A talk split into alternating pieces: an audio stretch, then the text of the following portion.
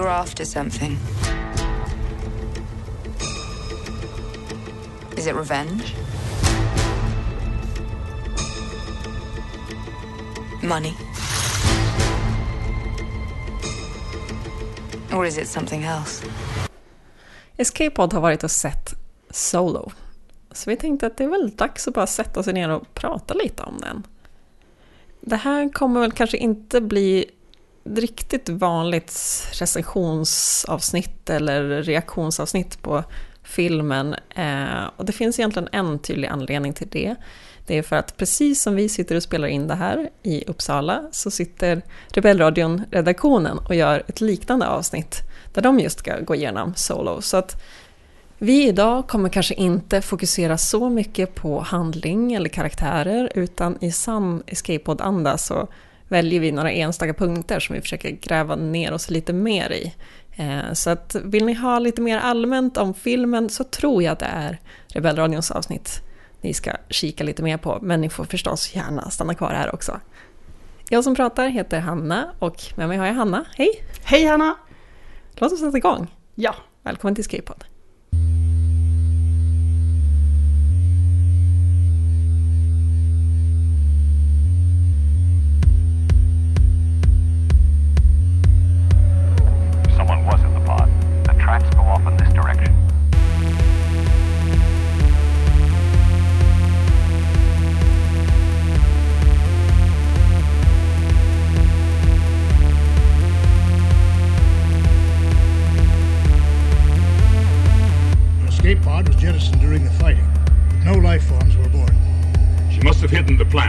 Escape pod.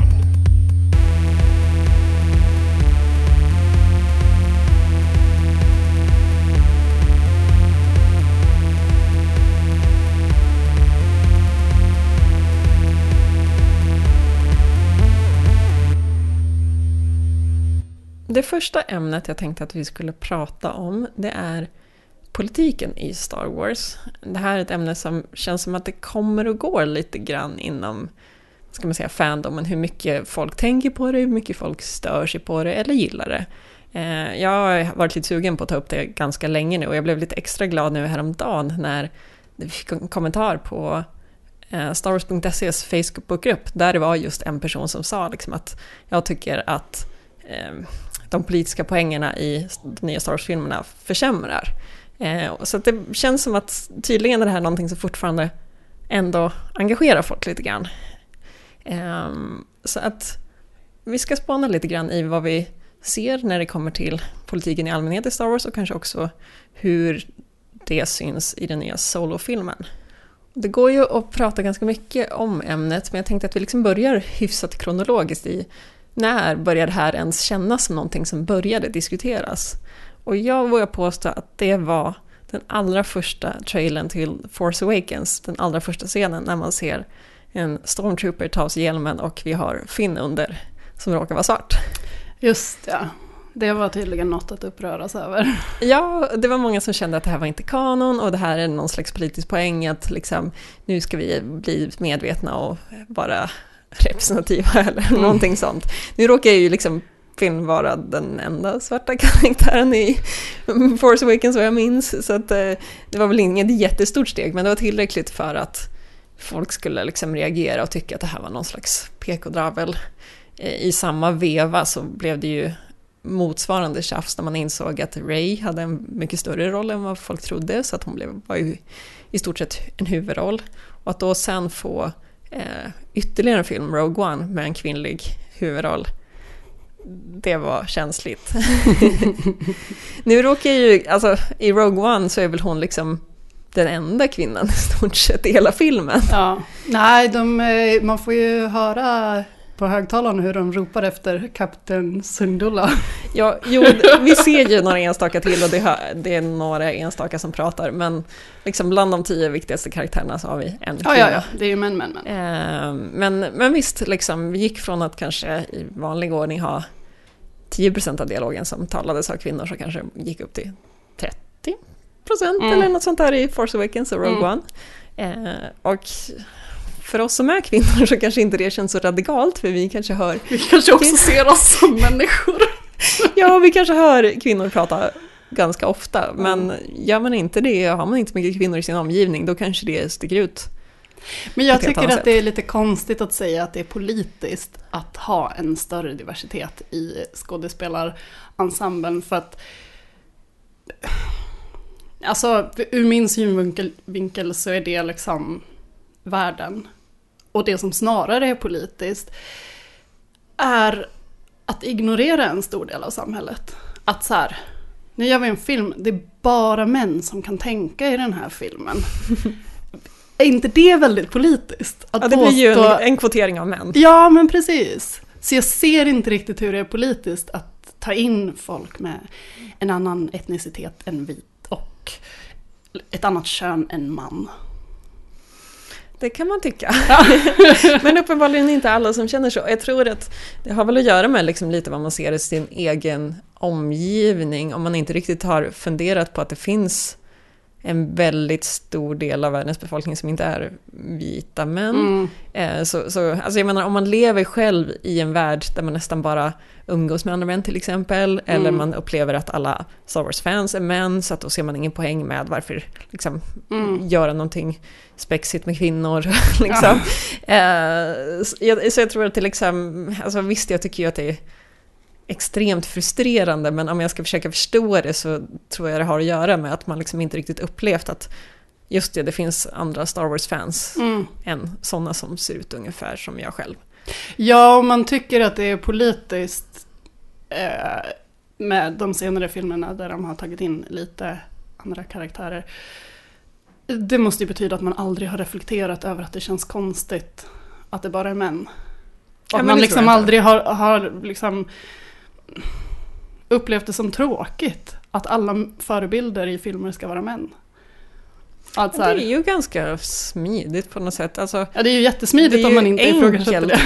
Ja, men också så här, om, om du ska liksom sätta dig in i en film, sätta dig in i karaktärer och de råkar på något sätt ha, checka av en del av samma boxar som du själv checkar av. Alltså det är kanske lättare att på något sätt sätta sig in i huvudpersoner som på något sätt, i varje fall till viss del, påminner om själv, dig själv. Mm, Eh, mm. så att liksom, ja visst man är kanske lite lat men, men det är Ja. också ganska praktiskt. Liksom. Alltså, ibland kan jag också känna när jag läser böcker om det är någon som har en helt annan bakgrund än en själv. Alltså att man måste jobba mera för att förstå Mm. den personen. Ja, kanske det. Men det behöver ju... Jag tycker att det är lite slött av folk som blir upprörda över att det kommer in andra karaktärer än vita män. För att jag känner att så här, vi som inte är vita män får ju alltid komma över den där pucken för att identifiera oss med de vita männen i Ja, vi är ju upptränade. Ja, men precis. Så så här, okej, nu är det er tur. Kör. Ja. Relatera till den här svarta mannen eller kvinnan. Mm. Du klarar det. Du kan. Ja. Vi tror på dig. Men om vi ska gå vidare lite, det här, det här är ju ändå någonting som till viss del börjar kännas lite överspelat nu, även om det kommer upp lite Mm. då och då fortfarande. Eh, om vi går vidare liksom också på andra saker som har att göra med själva produktionen så skulle jag vilja titta lite på några av skådespelarna som är involverade i Star Wars och vad de har gjort rent politiskt. Eh, den första jag tänkte på när vi pratar om Rogue One är Riz Ahmed som spelar piloten, eh, Bodhi tror jag han heter. Mm. Eh, han är ju också hiphopartist, rappare, eh, vilket i sig brukar vara ganska ofta kopplat till politik, kanske ännu mera om man är britt med pakistansk bakgrund. Eh, så han gör ju rätt mycket musik som handlar om den rasism han ser, men också saker i sin egen kultur som hederskultur till exempel. AOA, immigrants, we don't like that. Nah, they don't play. British Empire strikes back. They're beating us like 808s and hi hats. Our own game of invasion. This ain't Iraq. Eh, Så redan där har vi ju liksom en ja, ganska aktiv politisk skådespelare. Eh, Vilket det är inte så ofta man hör om i varje fall när det kommer till liksom Hollywood-produktioner. Nej, det brukar mer vara de här stora stjärnorna att de typ har välgörenhetsorganisationer som man Ja. kan skänka pengar till. Det är väldigt Eller stö- snäll politik. Precis, liksom. eller stödjer Obama. Typ. Ja, ja, precis. Eh, Vilket är väldigt icke-radikalt i USA. Trump är knäpp. Precis. Eh, om vi tar lite andra sådana, framförallt nu när det kommer till Solo så har vi, eh, först har vi Sandy Newton som spelar Val. Eh, hon kom ju en väldigt tjusig festblåsa i samband med en av de här premiärvisningarna som var, jag tror att det var en av dem som var i Cannes. Där hon kommer i en specialdesignad eh, klänning med ett motiv föreställandes alla svarta karaktärer i Star Wars. And then when I finished the movie, I was talking to this friend of mine, and we figured out together that I was the first woman of colour whose skin is actually on display and you know in a prominent role. I just thought that is wild, and and we came up with this gown, which I for me was just uh, harking back to the people that have really you know, created this franchise, the people of color who come before me, me being the only, you know, dark skinned woman. And it's a moment of celebration, but it's also a moment to kind of take stock and really recognize that diversity in this franchise is is still has still a long way to go and um and I'm really, you know, proud that I was able to be a part of it. Uppmärksammades väldigt mycket av vissa. Jag har inte hört så mycket kritik faktiskt, som jag var lite ny tyckte jag var lite otippat. Mm. Den tredje personen jag kom att tänka på nu nyligen som också är kopplad till Solo, det är ju Donald Glover. Mm. Också känd som Childish Gambino när han jobbar med musik. Han passar på lite lagom lämpligt sådär två veckor före solopremiären, när solohypen är ungefär som störst. Eh, han släpper då en musikvideo som heter This is America.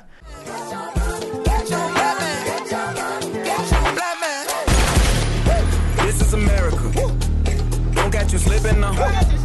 Don't catch you slipping now. Look what I'm whipping now.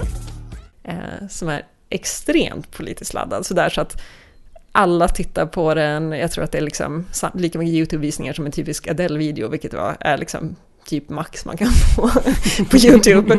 Eh, mycket analyser, han tar upp ja, rasism, terrorism mot svarta, polisvåld, eh, eh, vapenindustrin eller vapenlagarna i USA och så vidare.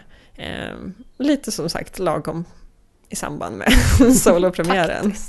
ja, och jag, jag, tycker det är kul för att eh, som sagt jag upplever att det inte är så himla ofta som skådespelaren vågar eh, vara alltför politiska Nej. för att det kan påverka deras karriär. Men Precis.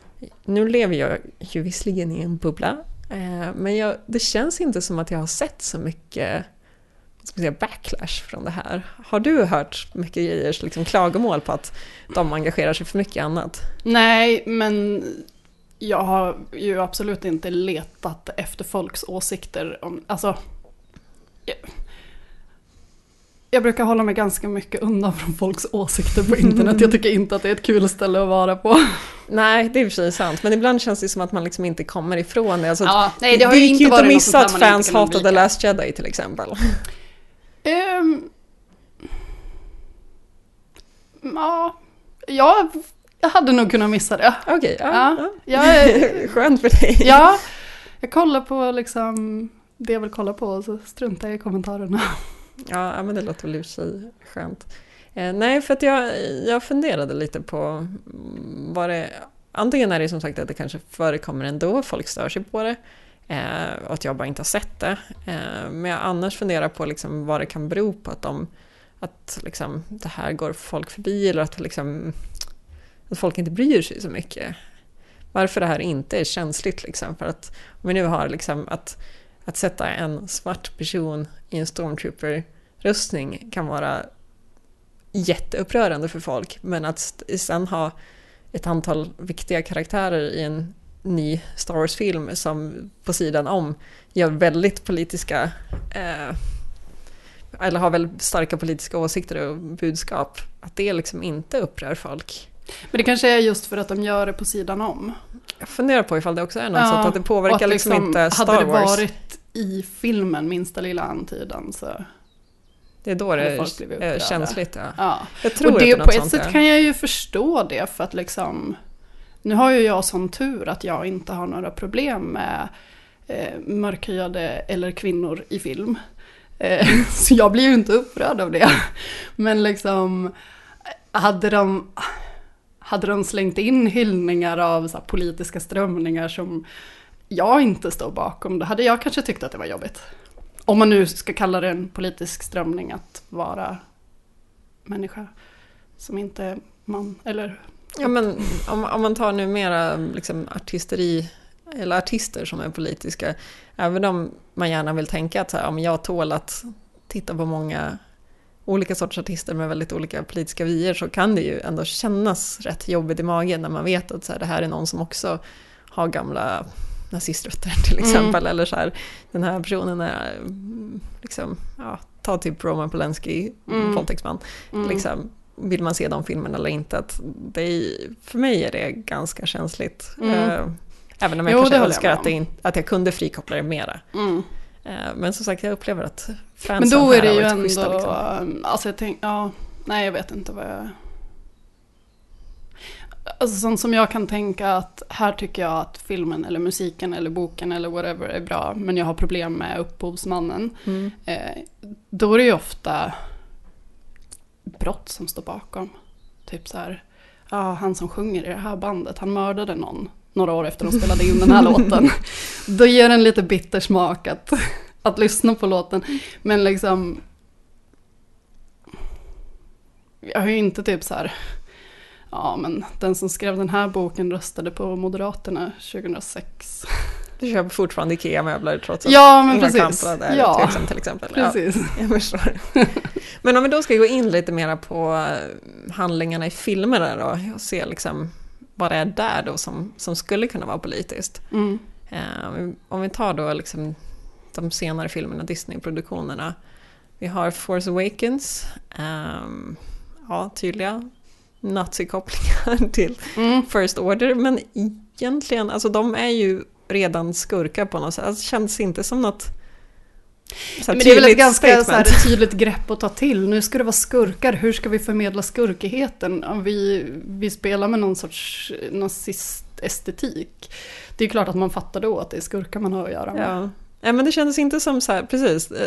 Det, det är ganska rena symboler och inte så mycket mer i Force Awakens. Mm. Eh, Rogue One skulle jag känna, där börjar man...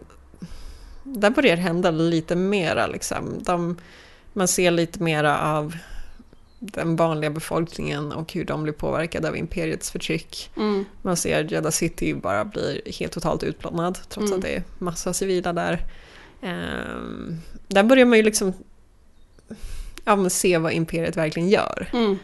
Och vad det får för konsekvenser. Det är ju det där vi Mm. gör liksom eftersökt. Mm. Ja, När vi pratar om imperiet, liksom, hur, hur märks imperiet? Ja, Och, vad, vad har vanliga människor för syn på imperiet? Hur påverkar det deras liv? precis. Eh, Det som har fått ganska mycket kritik, det var ju Can't Bite-scenen i Last Jedi. Mm. De tar ju upp diverse olika saker. Ja, ja, visst lite grann om djurförtryck och sånt, men det är väl kanske inte en jättestor del. Det känns som det viktigaste är väl deras eh, ja, kritik mot hur, hur rikedom korrumperar, det är vapen, vapenindustrin och hur, hur liksom, mycket dubbelmoral det är där. Mm. Slaveriet förstås, alltså de förslavar befolkningar. Ehm, där är det ju, jag blev ju väldigt glad när jag såg det för jag kände att det kanske behövdes mer sånt Mm. eh, i de nya filmerna, för det liksom det är helt rimligt att det är närvarande Mm. i ett sånt universum. Eh, men jag kan också förstå att det, liksom, det kanske upplevs som lite styltigt just där, för det kändes som att det var liksom ganska lite politik fram tills precis just då och sen Mm. ingenting efter. Ja, men jag tycker att det kändes lite krystat. Att liksom, eller... Hela Canto Bite tog mig ur stämningen. För att det kändes som ett så tydligt avbrott mot resten av filmen. Mm. Eh, sen liksom, ja men som du säger, jag gillar ju att se de större konsekvenserna av imperiet. Och här fick vi ju se det, men, men jag tycker ändå att det blev styltigt och att det kanske kändes lite onödigt därför att med tanke på hur många filmer de har på gång så hade de kunnat plocka upp det senare i något sammanhang som passar bättre.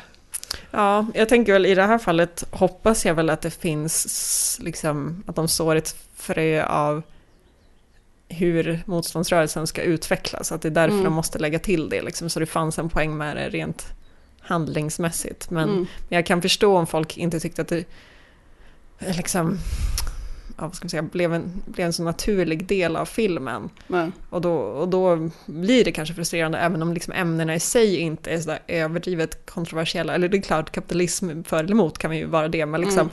att förstå att vapenindustrin är tveksam eller att eh, kapitalism i sig själv kan ge väldigt ojämlikt samhälle. Det är ju, Mm. det är ju och liksom bara fakta. idealisterna också föder de här rika knasarna. Ja, precis. Ja. Eh, så att, Men det där beror ju också så himla mycket på vad man gillar i en film. För att liksom, om man tycker att politiken är ointressant i Star Wars och så får man hela den här Cantabite-sekvensen av filmen. Mm. Som jag tänker så, man skulle kunna plocka bort den sekvensen och filmen skulle vara ungefär densamma. Eh, och då om man är helt ointresserad av politik så förstår jag att man blir arg. Ja, nej, jag tror att eh, den kan behövas inför Episod 9, men å andra sidan, eftersom det inte är Ryan Johnson som kommer fortsätta den här historien, så kan det ju också bli att den inte aldrig riktigt plockas upp. Ja, precis. Eh, för att det känns inte som att JJ har samma sug efter liksom, politisk diskussion. Så nu inför nian. Men är det lite... Alltså jag tänker, det finns ju många olika aspekter i ett filmberättande som man kan vara mer eller mindre intresserad av. Är det så att de som inte är intresserade av politik i film är extra griniga? Vadå, som någon slags personlighetsdrag? Att så här, det är någonting lite knasigt med dig om du inte bryr dig om ditt samhälle. Nej, nej, nej, nej, men jag menar, nej, jag menar inte så, men jag menar typ så här, jag är ju inte särskilt intresserad av action. Ja, Och jag antar att det finns fler som mig. Ja. Men jag ser ju liksom inte någon så här outrage över hur mycket action det är. Och liksom, det är mer så här, ja det var mycket action. Jag kanske hade velat se någonting annat istället. Whatever. Men liksom, man ser ju inte det med politik. Då är ju folk eld och lågor. Men jag undrar ifall folk, de som stör sig på den där typen av scener, ifall det är att de är extremt ointresserade av politiska inslag eller ifall det snarare är att de upplever att de här politiska inslagen går emot egna värderingar. Alltså att de Ja. kanske är politiskt intresserade fast inom andra områden. Mm. De kanske är trötta på, alltså, alltså jag menar, lite grovt kan man väl se liksom att Canterbites är så här, liksom vänsterinspirerat. Mm. Så om man då inte känner sig så himla vänster så kanske man känner sig mera tveksam till materialet. Mm. Även om man, man också, blir lite man kan ju också på näsan. Att så här, Nu Precis. ska du få se vad som är rätt även i den här galaxen. Ja, precis. Alltså, så här, visst, man kan prata om det som att säga, ja, men det, är, det är liksom en scen om humanism till exempel, Mm. eller något sånt. Men, Mm. eh, men eftersom liknande budskap finns i ganska tydliga vänsterverk Mm. eh, så kan jag liksom förstå att så här, åh, ytterligare liksom vänsterkulturvärlden som Mm. ska säga sitt. Mm. Ehm, och det, så, så jag skulle säga att det är de som är upprörda behöver inte nödvändigtvis vara totalt ointresserade av ämnet, men kanske bara av Av innehållet. Det, precis. Ämnet ur den synvinkeln. Ja, precis. Mm. Men det tror jag också. Ehm, och, och om vi ska nu gå vidare till vad vi ser i Solo, Mm. eh, när det kommer till politiken. Skulle du vilja berätta lite vad du tycker skulle kunna uppfattas som politiskt i den filmen? Politiskt i Solo. Ja, men vi får ju se i början. eh, Där är det ju igen det här med hur imperiet eh, påverkar vanliga människor.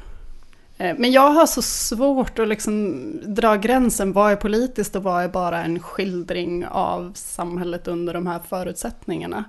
För på ett sätt så kan man ju se det som politiskt när eh, eh, Han Solo är i den här vänthallen och det går runt stormtroopers och liksom drar i folk hit och dit och det är reklamfilmer för att gå med i imperiet. Antingen är det politiskt eller så är det bara liksom, ja.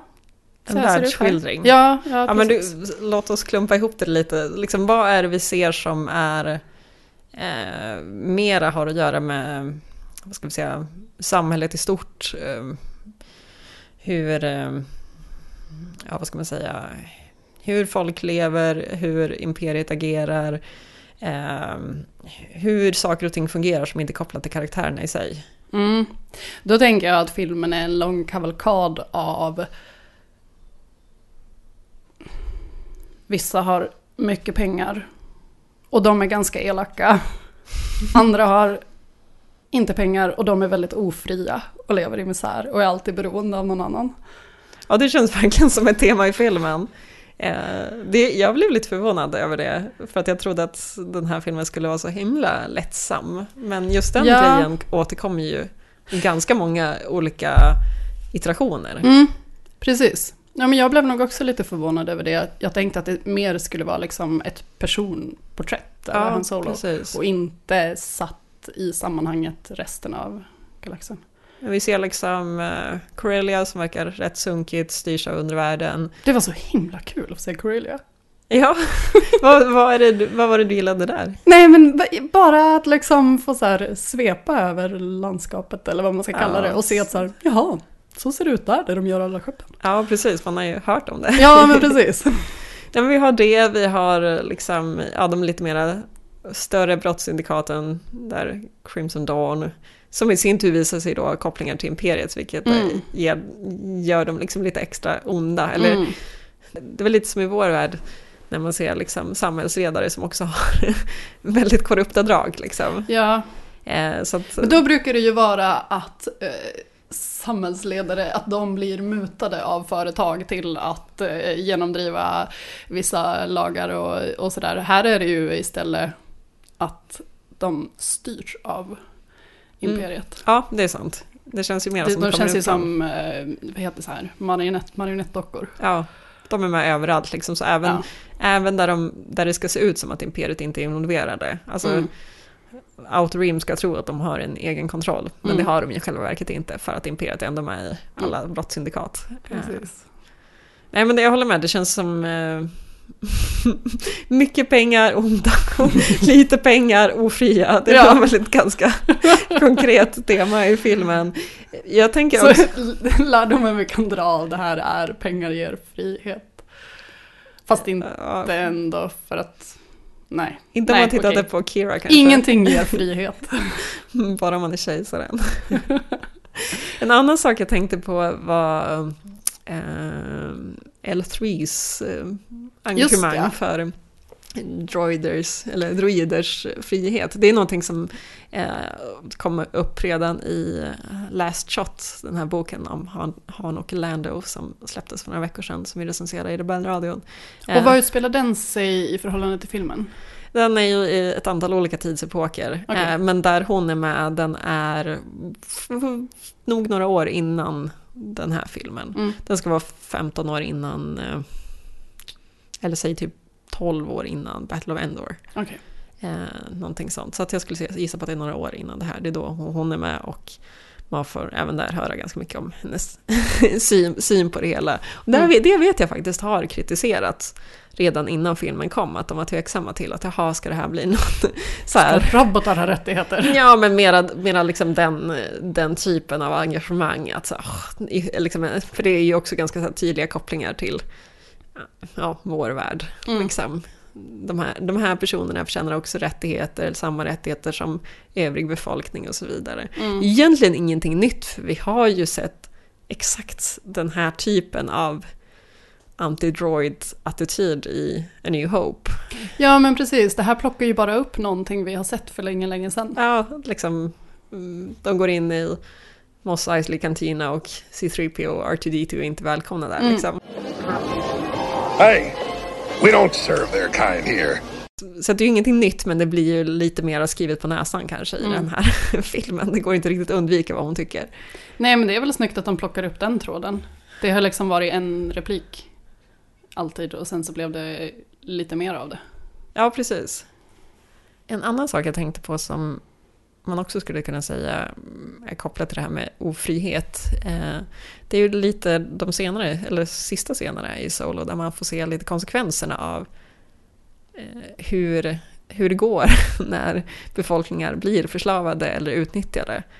Eh, alltså, Hans säger ju tidigt i filmen liksom så här, "Ja, men nu är det ju faktiskt vi i imperiet som kommer och attackerar den här planeten, så det är kanske vi som är fienden liksom. Mm. Och det har ju de åkt runt och gjort runt om i galaxen liksom. Mm.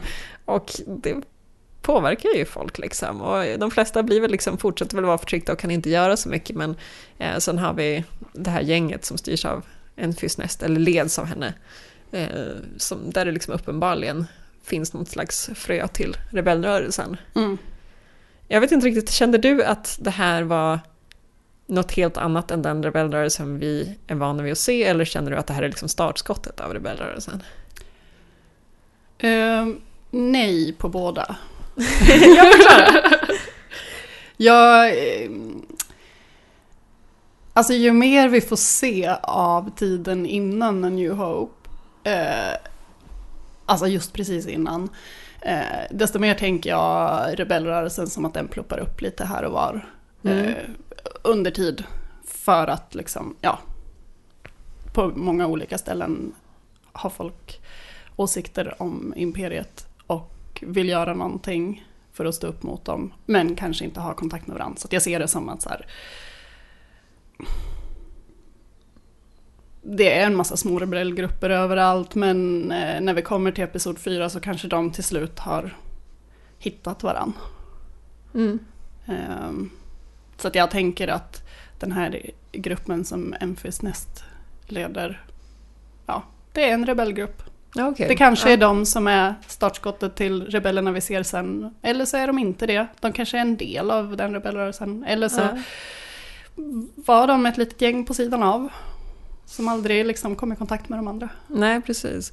Jag har alltid haft svårt för att riktigt greppa rebellrörelsen för jag upplever att den är, den känns så liten. Mm. Alltså så här, vi ser saker sättas igång redan, redan i Revenge of the Sith med Bail Organa, Mon Mothma till exempel. Mm. Och det känns inte som att den gruppen expanderar sådär överdrivet mycket. Nej. Fram till och med New Hope, liksom 20 år senare. Visst, vi ser Rebels att det finns lite olika celler och den liksom, cell vi ser i Rebels är ändå ganska fristående från övriga. Men det är liksom...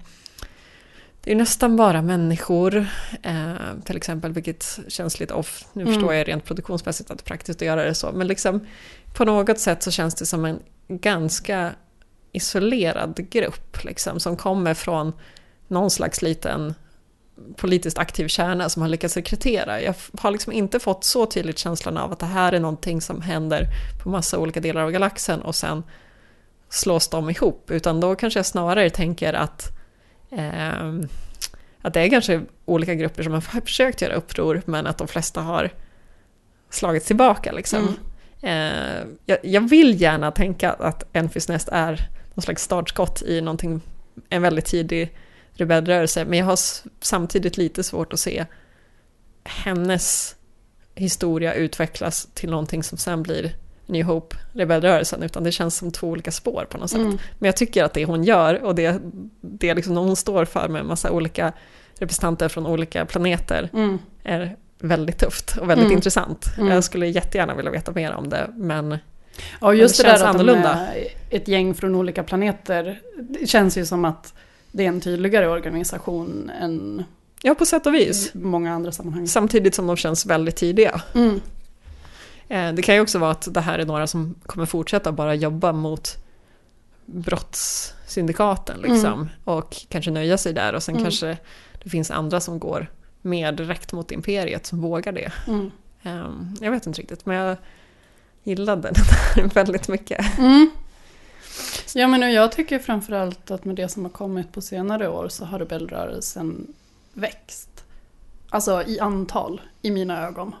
Mm, okej. För att liksom i A New Hope, ja, det känns som att det är ett väldigt litet gäng. Mm. Nästan som att det är ett kompisgäng som har så här, äh hörni ska vi inte. Ja men lite, det känns som att alla hänger ihop där på något vis. Ja, för nu, ja precis, nu känns det som att så här, det är många, men jag tycker kanske inte nödvändigtvis att alla hänger ihop, men att det är många i alla fall. Och att nu när jag ser på New Hope så tänker jag mig att jag ser dem här, men det finns fler. Mm, okej. Eh, som är liksom knutna till det här gänget. Mm. Och sen så finns det ännu fler som inte alls är knutna till det här gänget, utan är i någon helt annan del av galaxen. För jag kände ändå annars att liksom hela Battle of Yavin-grejen, där känns det som att så här, nu tar vi alla skepp vi har, nu tar vi Mm. alla piloter vi har Mm. och dör de, då finns det inget kvar. Alltså lite som The Resistance blev i Last Jedi, att Mm. liksom så här, nu, är det, nu är vi en begränsad mängd mm. och dör vi, då försvinner den mängden. Det blir liksom Mm. mindre och vi har inga, ingen backup någonstans ifrån. Ja, jo men så tänker jag också. Men då tänker jag kanske att så här, de har ju ingen backup i sin organisation. Men det finns andra som skulle kunna ta vid, som de inte har kontakt med. Ja, ja, ja, okej. Eh, det är svårt att kommunicera Ja, över alla planeter i en galax. Så de finns där men de är liksom inte med riktigt samma struktur kanske. Nej, precis. Mm. Ja men det är... Att som, den tanken gillar jag. att, lite som att det är så här, ja, men det kanske finns 30 rebellrörelser och vi får följa en av dem. Mm. Ja, det vore ju jättetufft. Ja. Det kanske är det de nya filmerna ska bli så här, nu får vi under originaltrilogi-eran. Nu ska vi följa en av de andra rebellrörelserna och se vad de gjorde när de inte De sprängde lyckades, ja, dödsstjärnan. precis, de lyckades aldrig spränga ner dödsstjärnor men de kanske var sjukt jobbiga med att förstöra vapenfabriker eller Ja, något sånt precis. där. Ja, ja varför inte? Tips.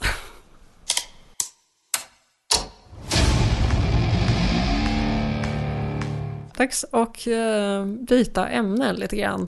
Eh, nu kom vi kanske lite mer ifrån själva Solo i sig, det första ämnet när vi pratade politik, för det var ganska generellt. Nu tänkte jag att vi kanske skulle gå lite mer i detalj in på Solo i sig. Eh, och det jag funderar på nu, framförallt innan jag såg filmen, det är att det här blir den första filmen som känns på riktigt som någon slags fristående film eller spin-off-film. För även om Rogue One var en del av de här antologifilmerna så var det ju ändå väldigt sammankopplat till New Hope. Mm. Det här, inte så mycket. Nej. Vad känner du lite om stämningen i den här? Känner du ändå att det här är en Star Wars-film när du ser den? Ja, det gör jag. Och i och med att den är så fristående så tror jag också att det blir lättare för mig att känna att det är en Star Wars-film. När jag kollade på Rogue One och kanske Force Awakens, jag minns inte, så ägnade jag, alltså första gången, så ägnade jag väldigt mycket tid till att tänka, har jag Star Wars-känsla nu? Känns det här Star Wars? Är det här Star Wars? Ja, det gör det. Nej, det känns inte så. Jo, det känns visst så. Eh, här visste jag ju liksom från början att det skulle vara fristående. Eh, och att jag antagligen inte skulle få se några jedis. Och då blev det liksom lättare att så här, se Star Wars-stämningen på andra sätt. Sen fanns det absolut saker som i min värld inte passar in i Star Wars-stämning. Men överlag så hade jag det. Mycket av det var eh, att jag fick se Stormtroopers vara jävliga i den här vänthallen när han skulle lämna Corellia. Menar du att det gav dig Star Wars-känsla? Ja, det gav mig otroligt mycket Star Wars-känsla. Och att få se, och ha den här eh, eh, rekryteringsfilmen i bakgrunden. Med eh, Imperial March Ja. som musik? Ja. Ja, alltså, så då det menar att, eller du menar alltså att eh, i och med att det inte fanns en jättetydlig koppling till resten av historien så var det inte så tydligt vart de kunde göra fel heller. Nej, precis. Så att det var liksom mer ja, liberalt med Mm. allting du såg på något Mm. vis. Vad, vilka element kände du gav dig Star Wars-känslan då? Ehm, ja, men dels var det ju det här med vänthallen med Stormtroopers Mm. och rekryteringsfilmen. Uh, undrar om det kanske var det första. Ja, det var, det var liksom det första som jag kände så här, oh, nu känns det Star Wars. Ehm, men sen också så här små blinkningar till tidigare filmer. Mm. Eh, när sånt dök upp. Det var inte... Eh, får se nu vilken film av de här nya är det där det är så uppenbara.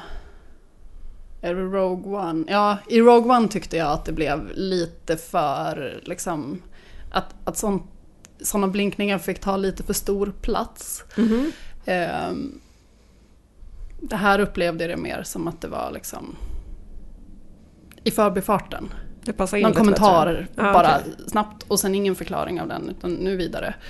Mm. Ehm, så att det blev liksom så referenser till andra filmer utan att referenserna skulle vara en del av storyn. Liksom. Mm, jag förstår.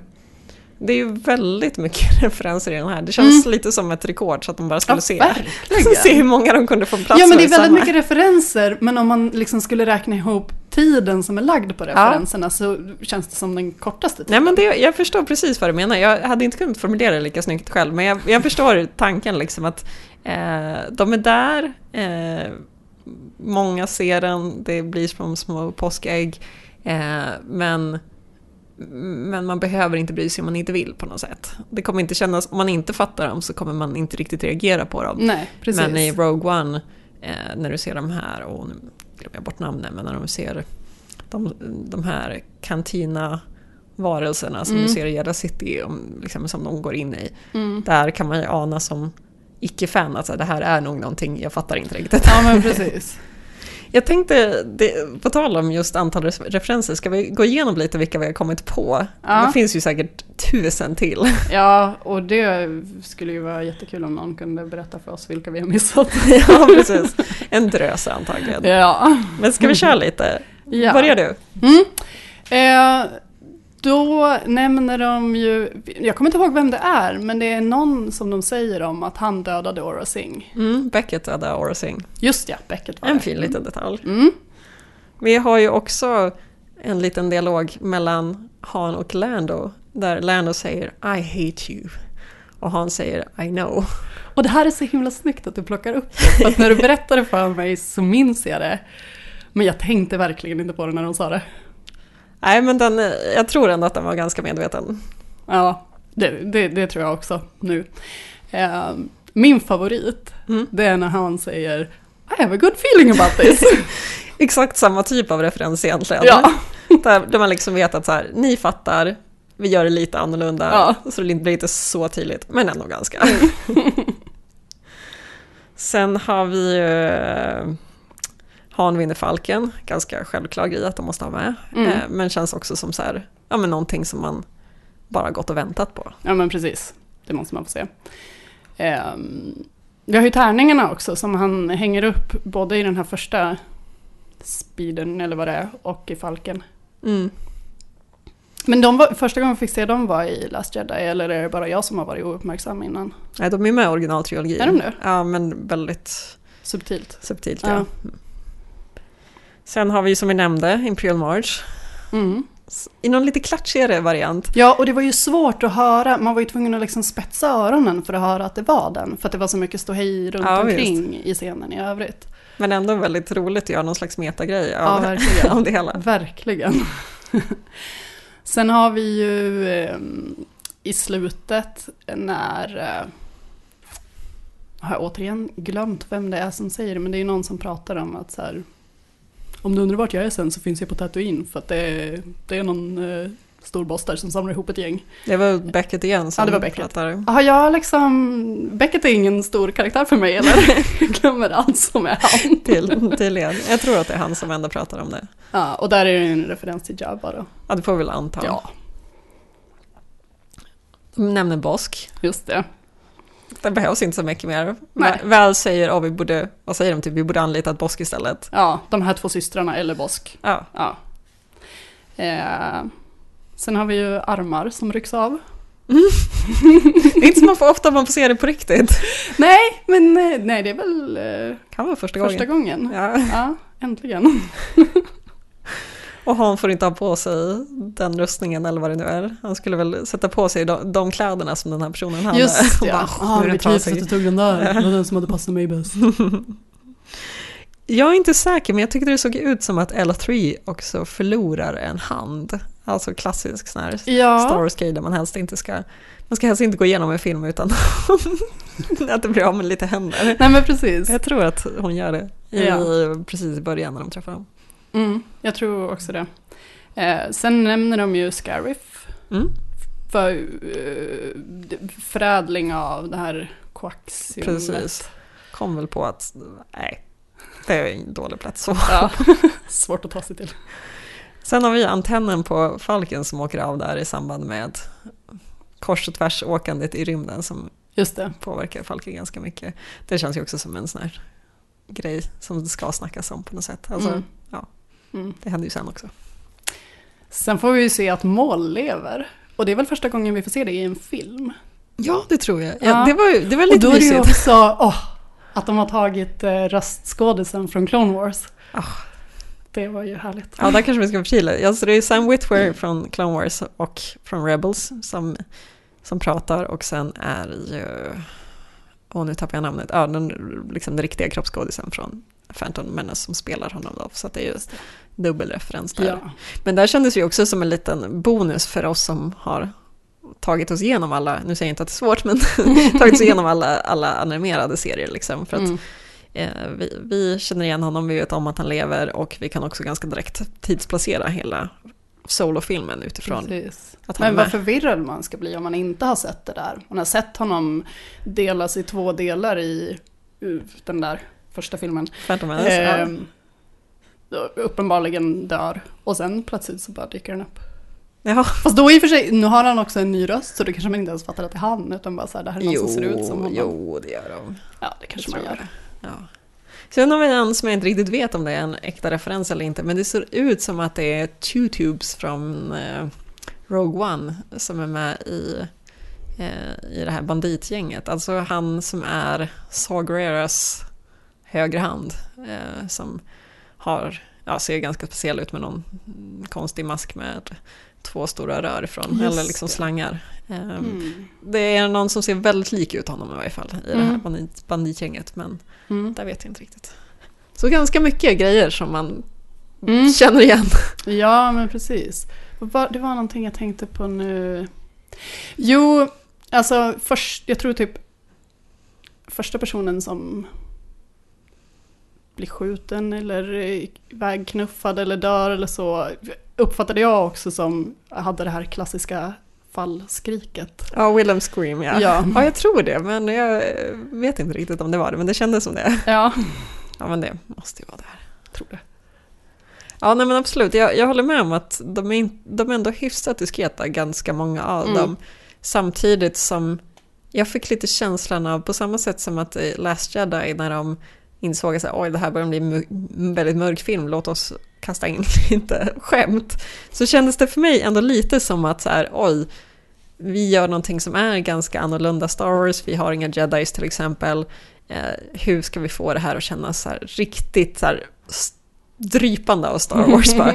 Låt oss kasta in allt vi har liksom. Men jag tycker att de lyckades med det. Jag tycker att det var ett bra knep.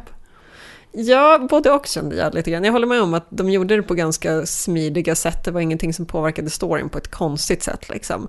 Däremot kan jag just känna att det blev nästan lite för meta ibland. Att det, liksom, det kändes som så här, och där har vi någonting som var för mig, och där har vi någonting som var för mig som fan. Liksom. Mm. Eh, så, så att liksom, eh, ja, de hade nog kunnat minska antalet lite grann och det hade känts lite smidigare Mm. från mitt perspektiv. Men då kände du ändå att det var liksom, du fick det du ville av en Star Wars-film på något sätt när du såg den här. Jag känner mig inte liksom sviken Mm. eller missnöjd. Och jag har ingen tydlig bild av det här vill jag få av en ny Star Wars-film. Men eh, i en drömvärld för mig så skulle det vara mindre action. Helt klart. Okej. Men jag kan acceptera att action är jäkligt poppis just nu så att jag får svälja det liksom. Så du känner att du fick liksom en Star Wars actionrulle på något sätt? Men Ja. ändå en Star Wars-film? Ja, men jag kände speciellt den här, när de höll på med det här tåget. Så kände jag efter ett tag att eh, nu dör jag av tristess snart. Ni har malt på om det här i, det känns som en evighet och det verkar inte vara klart snart. Kan vi bara byta till nästa scen? Oj, ja, jag är ju väldigt mycket mer positiv till action än vad du är. Ja. Jag tycker ju filmen i sig är ganska behaglig att titta på. Liksom den, jag hade kanske inte jättehöga krav heller innan och den liksom har en ganska tydlig story och levererar på något sätt. Eh, Men jag hade faktiskt ganska svårt att uppleva det här som Star Wars. Och jag vet inte riktigt varför, ifall det var att, det, att jag inte fick se några jedis eller ifall det var att jag eh, liksom, ja, men var så långt från originalhistorien. Eh, men jag tycker liksom att så här, egentligen så gillar jag ju liksom världsbyggande och det jobbade de ju ganska mycket med. Det känns ju som de breddar världen och eh, skapar, liksom man får komma till nya planeter och nya karaktärer och nya raser och sånt där. Eh, men samtidigt så kanske jag behöver lite mera välbekanta miljöer för att liksom riktigt känna igen mig. Eh, visst, jag känner till Corellia innan, men eftersom jag aldrig varit innan så kan jag liksom inte känna att åh, Jag har kommit hem. Ja, precis. För, för mig var Corellia lite för mycket som jorden på något sätt. I varje fall den här när de åker på slutet och blir jagade i samband med vänthallen. Mm. Eh, och när de, där de bygger skepp och sånt där. Det kändes eh, mm, lite, mer, lite för jordlikt för mig till exempel. Mm. Eh, så, att, så jag kan liksom inte riktigt sätta fingret på varför jag inte riktigt fick de här klassiska Star Wars-vibbarna. Men jag tror att jag hade behövt ha lite mer den typen av referenser, lite världsreferenser. Mm. Mer än filmreferenser eller karaktärsreferenser. För jag menar, det är mycket karaktärer som jag känner igen. Mm. Men av någon konstig anledning så fick jag den gången det mest kändes som Star Wars för mig, det var när mål kom. Inte Mm. när jag såg Lando och Han till exempel. Eh, och jag tror att det gjorde bara för att det just eh, var kopplat lite mer till det andra Star Wars som jag redan hade sett på något sätt. Mm. Alltså så här, jag är väldigt investerad till exempel i Clone Wars och då, Mm. då kändes det så, ah, nu, det här känns bekant, det här är en Mm. karaktär jag bryr mig om. Solo har jag sett en massa, men jag kanske, för mig kanske inte det var tillräckligt för att just Nej. ge mig Star Wars-känslan på något sätt. Och där är det ju exakt rätt också. Du får rätt utseende och rätt röst. Mm, För det fick oh ja. jag kämpa lite med att Solo och Lando, det, de ser ju inte ut som sig själva. Nej, så det blev inte riktigt Solo och Lando för dig då? Nej. Eller? Nej. Men det kanske är också en sån grej, att jag liksom ändå, även om jag vet att de är de personerna så, så är de så frikopplande att, Mm. att jag liksom inte får de rätta vibbarna. Nej. Det jag känner är ju att det hänger ihop mycket med den, det Star Wars-universum jag har sett i böcker och serietidningar och spel och sånt där som ändå känns Star Wars men sitt typ av Star Wars. Alltså jag, Mm. jag ser det kanske som två olika Star Wars. Alltså det är Mm. film Star Wars eller film och serier Star Wars och sen så är det allt annat Star Wars. Och jag gillar ju båda. Mm. Men när jag ser en Star Wars-film då på något sätt förväntar jag mig att de ska vara mer kopplade till övriga filmer. Ja, ja. Men egentligen Mm. passar den kanske mera i den miljö jag har sett i böcker. Hade du läst den här som bok så hade du så här, oh, vilken trevlig bok. Ja, men det hade jag nog. Men jag tycker att det är intressant med de här grejerna som man liksom känner till från tidigare filmer. Och sen så får man se dem. Till exempel när han vinner Falken. Eller Mm. Kessel Run som vi Mm. glömde nämna. Mm. Eh, att liksom... Jag har ju hört om dem. Jag har inte suttit och fantiserat om exakt hur de går till. Men jag har ju ändå på något sätt bildat mig en uppfattning om hur det går till. Och så får man se det och så stämmer det såklart inte med min uppfattning. Men det funkar ändå liksom. Mm. Eh, Men det kan ju vara en sån sak som, som tar mig ur Star Wars-känslan lite. Ja, att jag är så här, nej men så där går inte Castle Run till. Det var Det, det vet jag för jag har sett Ja. det i mitt huvud. Eh, Så det får inte vara för bekant på något sätt. Nej, det blir, ju, det blir ju svårare om det är någonting som är väldigt bekant. Mm. Då, då har de ju mer att leva upp till, såklart. Mm. Castle Run för mig, för övrigt en, en liten detalj, den var precis som jag ville ha den. Det var, när jag sett trailerbilder så var jag så här, det här måste vara från Castle Run och jag hade liksom, jag verkligen peppat inför den grejen. Så här, de måste ta sig igenom någon jättehemsk del av rymden liksom. Ja. Så, att, så, här, så för mig var det helt rätt. Mm. Eh, Så, så den grejen var jätteskön, det hade jag liksom ingenting svårt. Jag kände att det var ganska lite som just eh, blev liksom mismatch mot vad jag hade förväntat mig. Utan det var mera Mm. just ja, men få ut någon slags helhetskänsla som var lite svårt. Mm. Det var ju lite kul att sitta där som tittare och så är det någon som säger att så här, nu måste, vi måste klara Kessel Run på under 16 parsec för att det här ska funka. Sitter man där och bara, Det ska jag nog vet, gå. hur, jag vet hur det kommer gå. Ja, så är det ju. Man har ju lite för ofta facit på Ja. hur saker och ting kommer gå till i Det är Star ju svårt att inte ha facit när det är filmer som utspelar sig innan filmer man redan har sett. Absolut.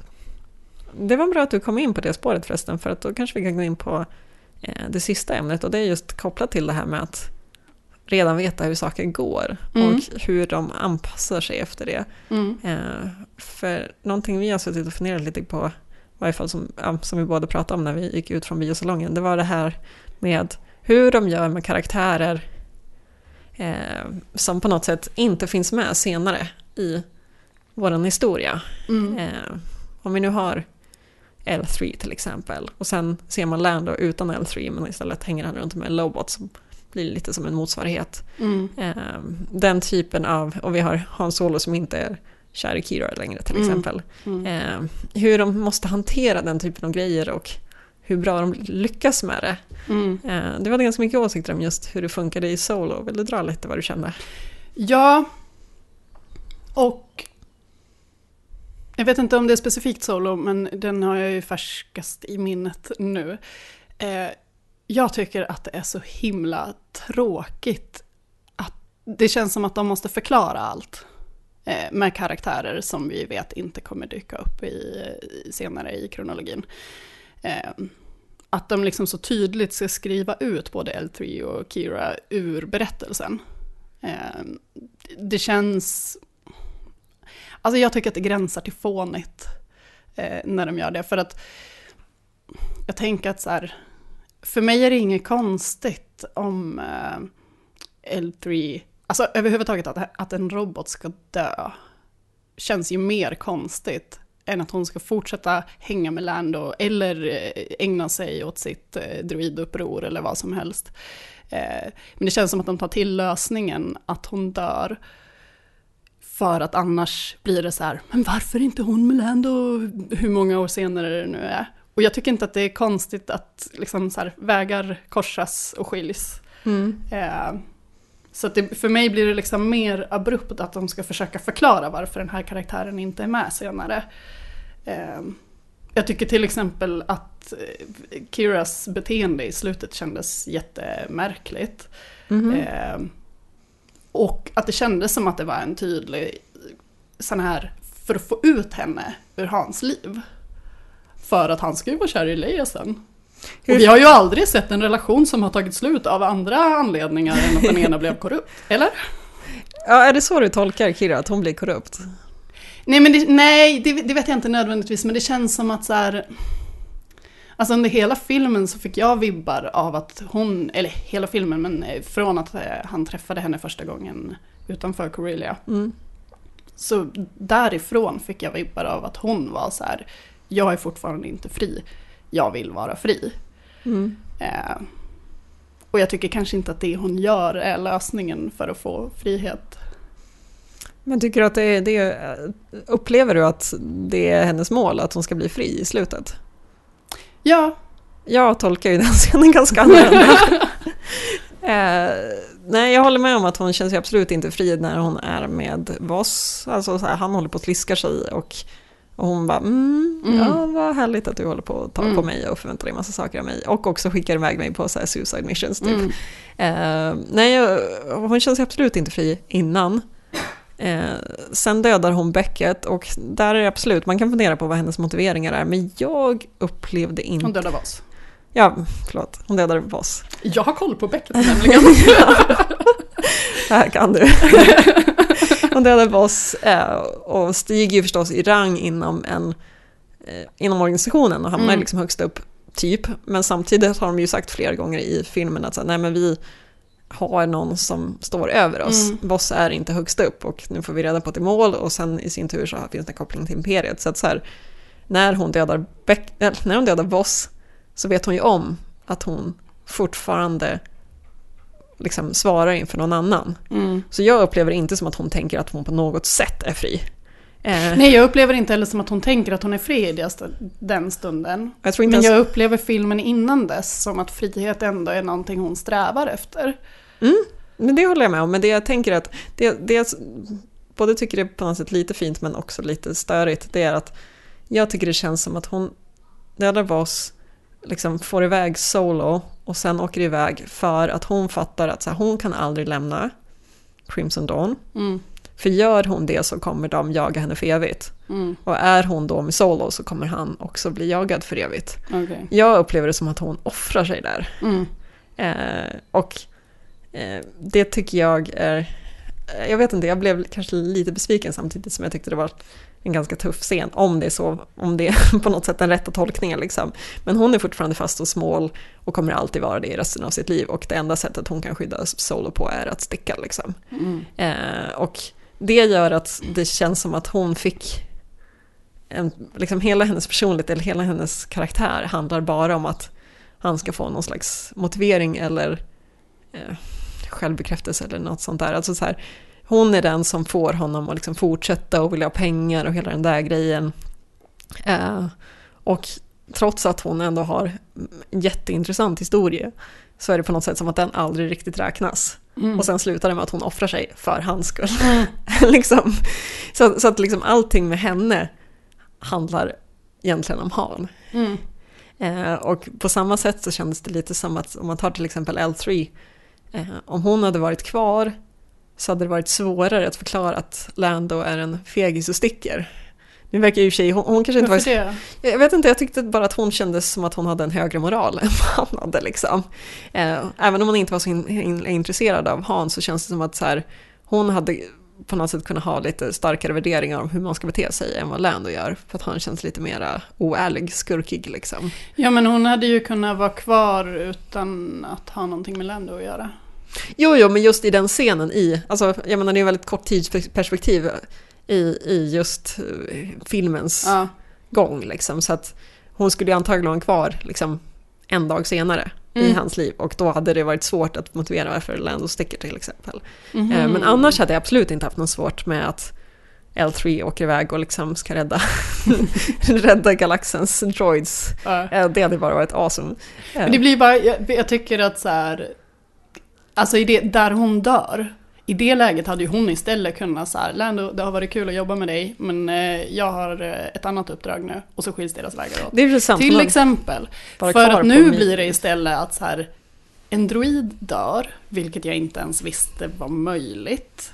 Eh, han blir tillräckligt ledsen för att så här, utsätta sig själv för fara och bli dödad för att så här, springa och hämta henne och sörja hennes död. Mm. Men han blir inte tillräckligt ledsen för att skruva ihop henne igen.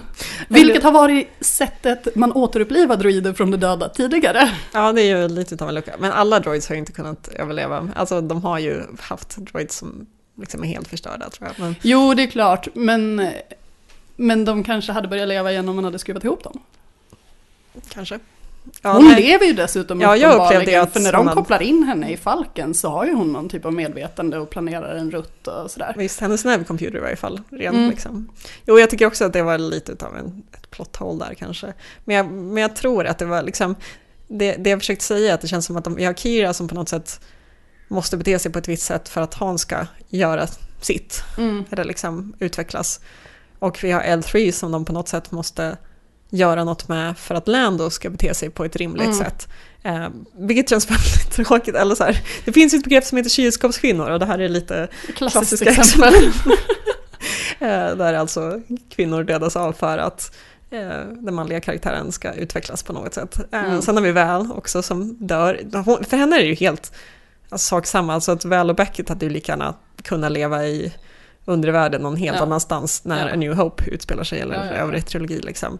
Men där känns det också lite som att hon på något sätt skulle bromsa Beckets eh, backstabbing. Alltså jag, jag tycker ju inte det. Alltså jag, jag Nej, menar att inte väl, väl känns så vettig så att hon och Beckett lika gärna tillsammans hade kunnat backstabba Han. Men Mm. det känns som att eh, det hade varit svårare för publiken att på något sätt gå med på det när hon fort, samtidigt verkar bry sig om Han och så här, ja men tänk på att Fast man, hon är man vill inte dö väldigt ensam eller någonting. opepp på att ta med honom till att börja med. Jo, men sen känns hon lite sådär som att hon är omhändertagande när de väl har gjort det.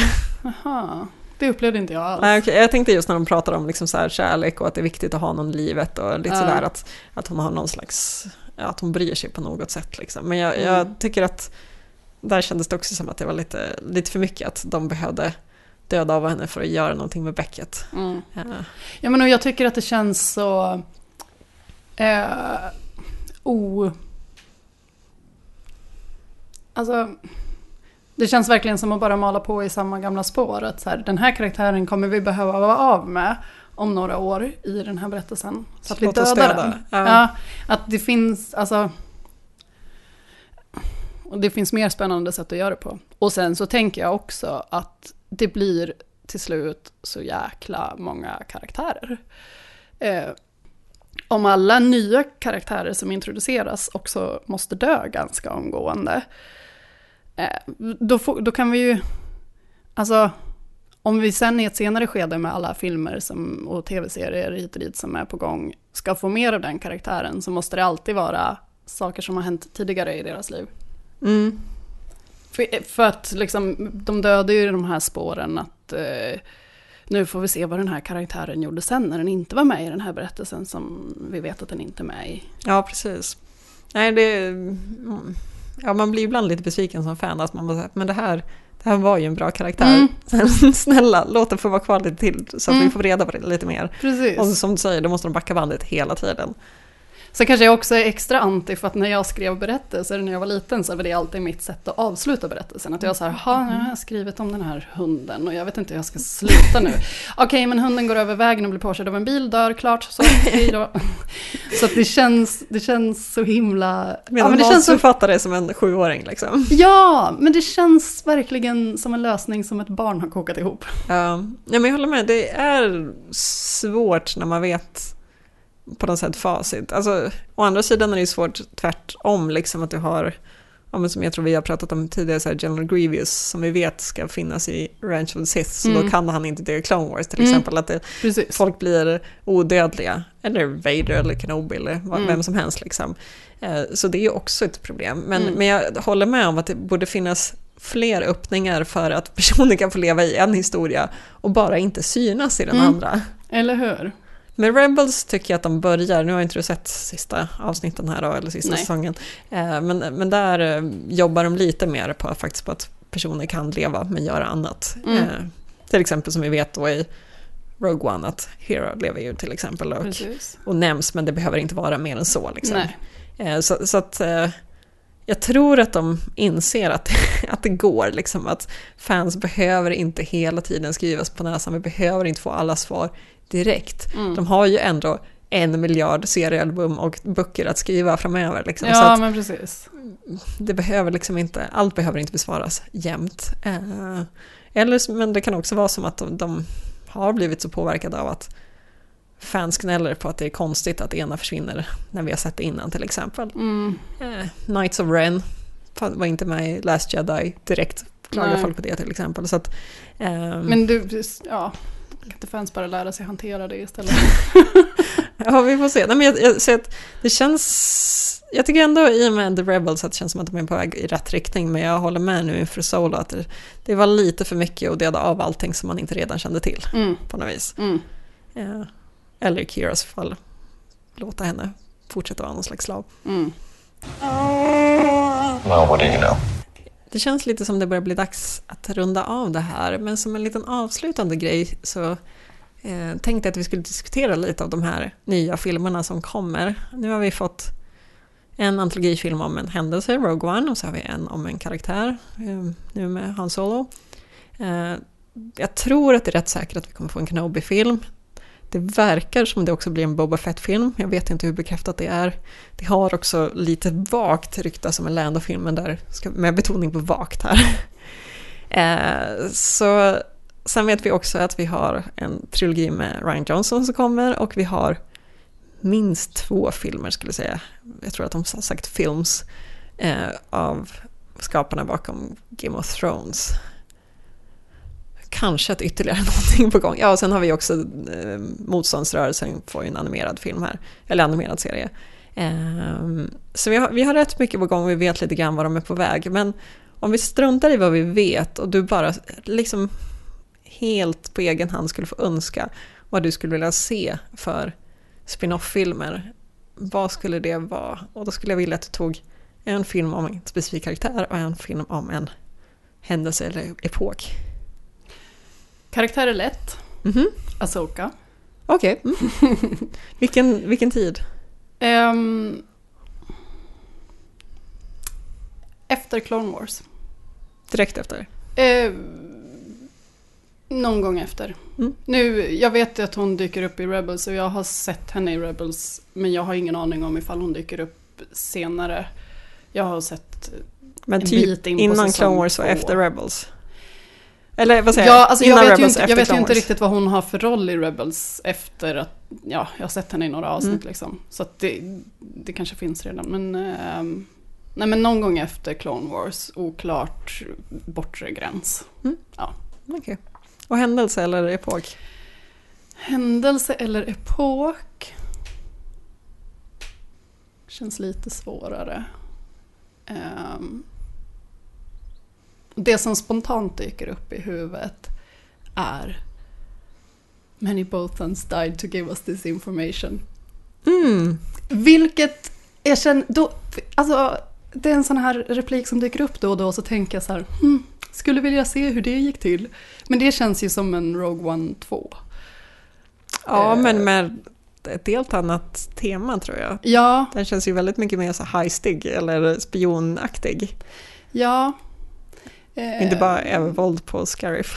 Jag tror, eh, precis, jag tror ändå att jag skulle vilja se den, även om det känns som att det lite grann är gjort för att man har fått se ett Mm. gäng komma över ritningarna tidigare. Och i båda fallen så skulle jag vilja se filmerna eh, under två timmar långa och minimalt med action. Mm, Okej. Just det, där fick du med den kryddan också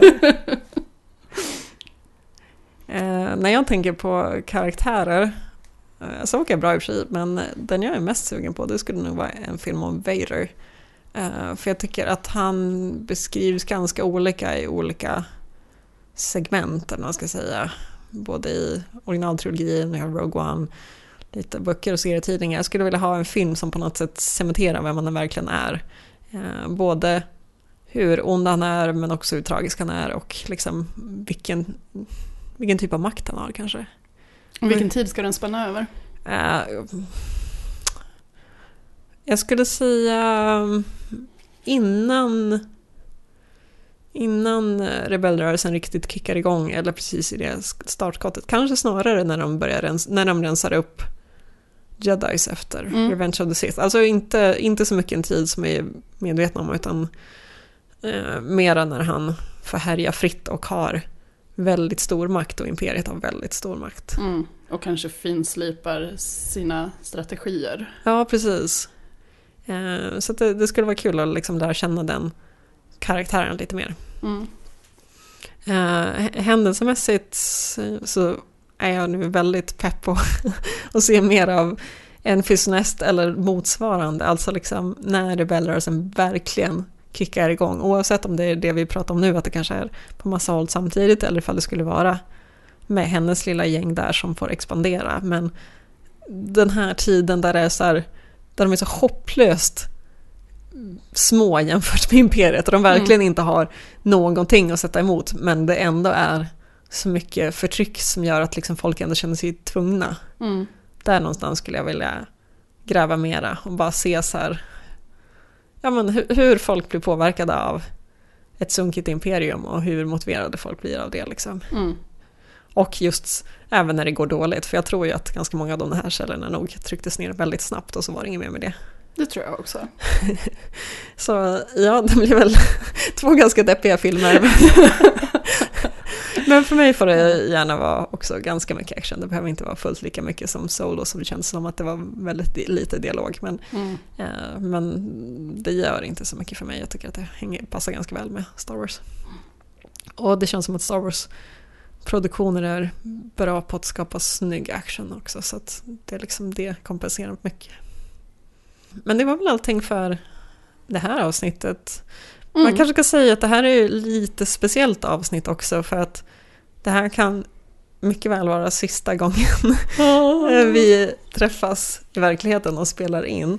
Inte sista gången vi träffas i verkligen. Ja, men sista gången in. vi träffas i verkligheten och spelar in. Ja, du kanske vill förklara varför. Ja, jag ska flytta 80 mil. Så det är ju lite oklart hur det blir framöver. Ja, precis. Om vi kör via Skype eller passar på när jag kommer hit och hälsar på eller om... Ja. Eller om det bara rinner ut i sanden, Ja. det vet vi inte riktigt. Så det kan Ingen vara aning. sista avsnittet som ni hör nu från Escape-podd. Eh, Det kan åtminstone vara sista avsnittet ni hör med någorlunda vettig ljudkvalitet, det vet man inte. Precis, du kommer ju säkert fortsätta vara bra. Jag kanske svajar. Vi får se hur det går Mm. helt enkelt. Eh, om det råkar vara sista avsnittet så får vi väl tacka för oss. Ja, Kul att ni har varit med och lyssnat. Så får vi se vad det blir.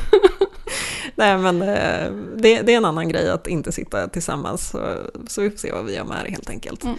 Eh, men, eh, men det blir nog bra på något sätt. Star Wars blir det ju Ja. på ett eller annat sätt. Kanske bara i din och min chatt. till exempel. Men tack, tack som, som sagt för att ni har lyssnat i allmänhet och på det här avsnittet.